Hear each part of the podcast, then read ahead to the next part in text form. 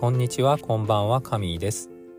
この番組は国際結婚をして中国に在住している2児の専業主婦であるカミーが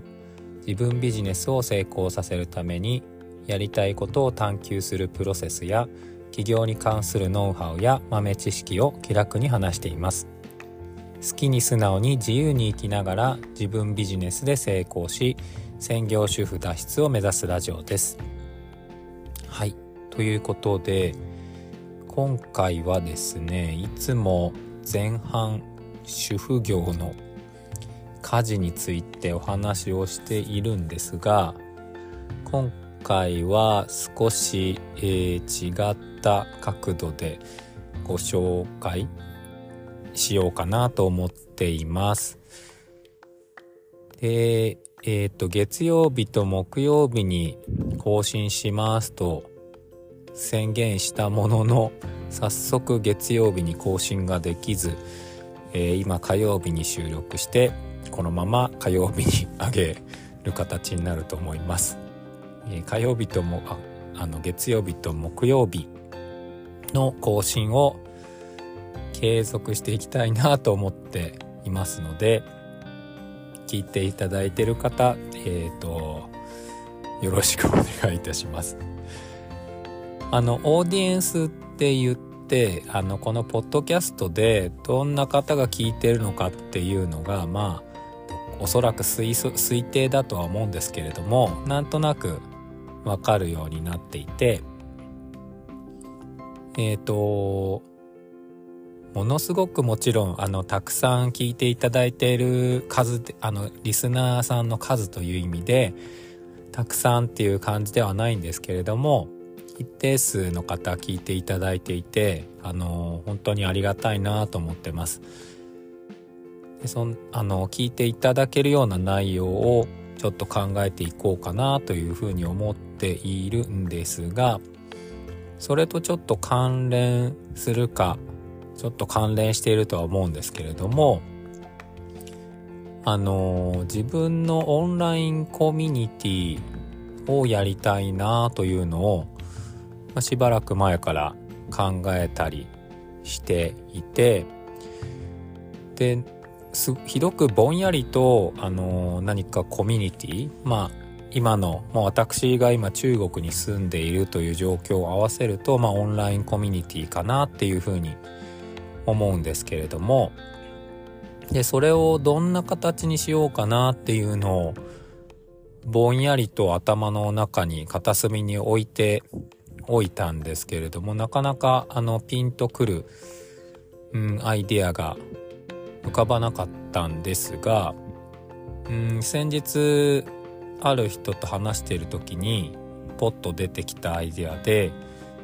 えー、自分で言うのもちょっとまだ恥ずかしいんですけれどもファンクラブ位置位置づけというかイメージコンセプトとしては自分のファンクラブみたいなのが作れたら面白いし楽しいなっていうのをあの考えています。具体的に何っていうのはどどういうふうにするかっていうのはまだちょっと決めきれてはいないんですけれども決めきれていないのとまああとちょっとまだおこがましいと言ったらあれかもしれないですけどね。あのファンクラブって言ったら普通有名人とかなんかこう芸能人とかっていうイメージがあって私はそそういう、うん、芸能関係とかね有名人ではないのでそこがちょっとうっすらとまだ抵抗がありますけれどもまあただその何て言うのかな。いわゆる世の中で推し活って言われるようなあのイメージだとこう一人の人をとにかく追いかけ続けて、まあ、お金も投資してライブとかあのなんだろうイベントとかには必ず出席してみたいなちょっとあの全身を傾けるような推しが割と一般的になイメージとしてあるかとはちょっと思うんですがそういう、まあそういう方もいていただいたら嬉しいなとは思いつつ、と同時に、なんかその、まあファン、私のファンになってるくれる方の推し活の一部というか、まあそのファンになってるくれる方にも、まあ他にいろんな、あの、ファンになってるような方がいて、まあそのうちの一人というような位置づけであったら、あのー、何か、うん、なんていうのかな。ちょうどいいかなっていう感じがして、なんかそういうファンがたくさんいるような、まあ、私のファンがいるようなコミュニティが作れないかなというのを考えたりしています。で、ファン、なんでファンクラブ的なこうコンセプトとか概念がピンときたのかなというふうに考えると、あの、私自身が何か一つのことをずっとやってきたタイプでもなく、どちらかというとまあその時の状況とか、まあ流れに任せながらっていうのもありつつ、特にこれっていうあの業種とか、えー、ジャンルを決めずに今まで仕事をしたりとか、まあ生活をしてきたというのもありつ、あり、まあ興味の範囲が割と、うん、まあ広めなのかな？っていう感じをしているので、まあ、何か一つのテーマに絞ってコミュニティを立ち上げるっていうのはなんか私の方もちょっと疲れるじゃないですけれども無理が出てくるところがありそうだなというのがあってそうならば、まあ、私という商品サービス生き物に あの興味をそもそも持っていただければ、まあ、私が何を変な話、まあ何をしようと、うん、どんな形のビジネスなり商品なりを提供しようと、まあそれをいいと思ってくれる人が一定数いるような状態であれば、それはとっても、あのー、まあ、私にとってはもちろん、その商品とかサービスを買ってくれる潜在的なお客さんが常に目の前にいるっていう、まあビジネス的な側面から見るとね、そういういいところがあるし、まあ、あち、あのそのファンになる側としては、まあ、常に一定のテーマではなく、まあ、私がその時興味あるものに、まあ、挑戦する姿とか、えっ、ー、と、新しいものを学んでいく姿を一緒に、まあ、共有とかシェアすることで、えー、ファンの人も楽しんだり、まあ、学びとかね、気づきがあったり、するんじゃないかなというのを思って、まあ、それでそのファンクラブ的なコンセプトが今私の中ではピンときていてじゃあそこからどう動こうかというところは今ちょっとまだタイミングと